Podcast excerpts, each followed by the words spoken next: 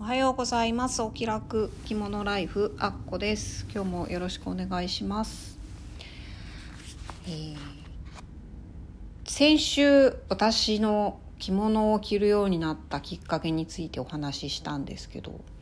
あのインスタフォローしてくださってる方からメッセージいただきましてあのそのメッセージくださった方もね私と同年代の方だそうなんですけどあの入学式とか卒業式とかの写真見たらあのその方の地域も同じでしたっていう あの報告をいただきましてあうちうちの辺りだけじゃなかったんだなっていうことが判明したんですけど。なのでなのでというわけではないんですけどあのこの入学式の時にねあの半分ぐらいのお母さんが着物を着てて、まあ、そのそれが全員黒い羽織を着てたっていう謎についてあのちょっとお話ししたいなと思うんですけど。あの最近読んだ本でですね着物の本であの時代交渉家の山田純子さんかな？が書かれた「時代交渉家の着物指南」っていう本があるんですけどこれにねなんでみんな黒い羽織着てたのかっていうことの答えが書いてあったのでそれをご紹介したいんですね。ちなみにこの時代交渉家って何ですかって思う方もいらっしゃると思うんですけどあの私子供の頃おばあちゃん子だったこともあって時代劇がとても好きだったんですよね。今も大河ドラマとかはあの結構欠かさず見てるんですけどもう時代交渉家っていう方は必ずこういう時代劇とか大河ドラマ作る時とかにはあのスタッフになってる人なんですけど要はその時代劇の時代設定にそのなんていうんですかね脚本の中に出てくるセリフのなんか言い回しとか、まあ、あとはその画面の中に出てくるあの庶民の人の着てるものとかねなんかその日常のあの所作とかそういうのがあのあとは使ってる道具とかそういうのがちゃんと時代に合ってるかどうか江戸時代だったら本当にちゃんと江戸時代のあの感じになってるかどうかっていうのをきちんと考えてあの指導していくっていうような人なんですよ。そういう方が書かれた着物の本なんですけど、えっと、それによるとですねあのなんで入学式の黒い羽織全員着てんのかっていうことに関しても書いてありましてあの、まあ、話はちょっと遡って戦前の話になるんですけど 第二次世界大戦ですね。の前ってあの明治時代から学校ってこう行政がやるもの教育は行政がやるものっていう流れになってきて最初はあの保護者ってお父さんもしくはその代理はお兄さんだったんですよね。昔はあの家長制度って言ってあのとにかく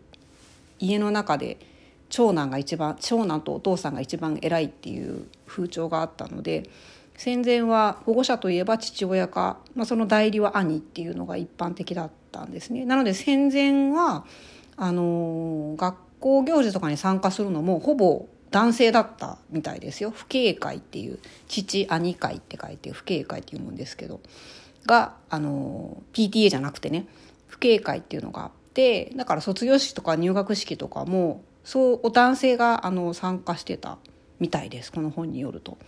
ところがその戦後になってアメリカから PTA っていうものが入ってきてそうするとやっぱりお母さんもあの学校教育に関わりましょうっていうことで母親も学校行事に参加し始めるんですね。でそうなると入学式とか卒業式とかにも参加しますっていうことになるんですけどでここで服装の問題が出てきて今までは男性が主に出席してたので、まあ、紋付き袴かモーニングですよね。男性の礼装といえば、まあ、その後ちょっとカジュアル化していって今は黒スーツが一般的かなと思うんですけど。で男性の紋付きかモーニングに対抗するではないか対応するか。対応する女性の礼装ってなると黒留め袖とか訪問着とかになっちゃうんですよね。そうなるとちょっと仰々しいなっていうふうになるんです。確かに今の、まあ、自分が実際にその入学式に着物で行ってみた時の感覚から考えても思うんですけど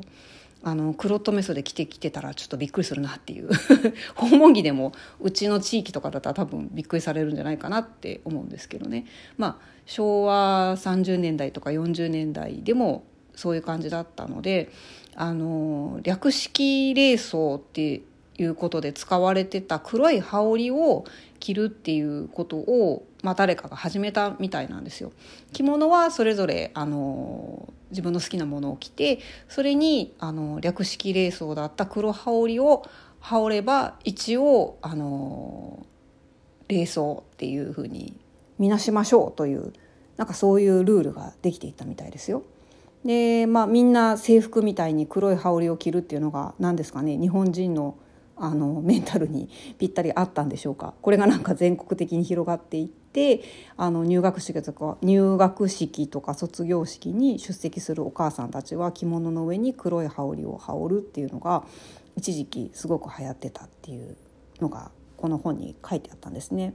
なのでそれの名残なのかなっていうふうに思ったんですけど私この黒い羽織のことをずっと謎だななんでかなって思ってたので今回あのたまたま図書館でこの本借りてきて読んですごくあのすっきりしました。知りたかったことがドンピシャで分かったのでああなるほどそういうことだったんだと思って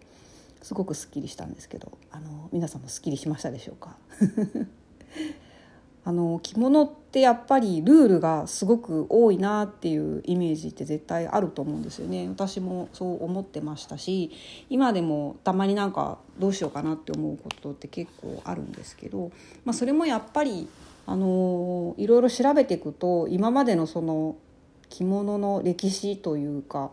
なんかそういうのと結構関わり合いがあるんだなっていうことをいろいろ着物に関する本とかを読んだりしていくと分かってくるんですよね。そうなるとあの着付け教室とか行ってとりあえずこの帯とこの着物はあの格が違うから合わせちゃダメですよとかって聞くとなんか何のこっちゃわからないしとりあえず言われた通り覚えとけみたいな感じになっちゃうと思うんですけどこういうなんか歴史的な背景とかなんか文化的な何て言うんですかね習慣というかあの伝統とかそういうのをセットで知るとあなるほどって思うことが結構あるんですよねだからだからここはあのはしょってもいいやとかここはやんなくてもいいんじゃないかなとかここは絶対抑えなきゃダメだなっていうこととかもなんとなくわかるというか。なんかそういうのも面白いなって思うんですよね。私もともとあの日本の歴史がすごく好きで時代劇好きっていうのもあるのでねなんかこういう話と結びつけるとこの着物のルールとかっていうのもすごく覚えやす覚えやすいというかなんか理解しやすいというかあなるほどっていうふうにこう腑に落ちやすいなっていう感じがするなと思ってましてなのでちょっとご紹介させていただいたいただいたんですけど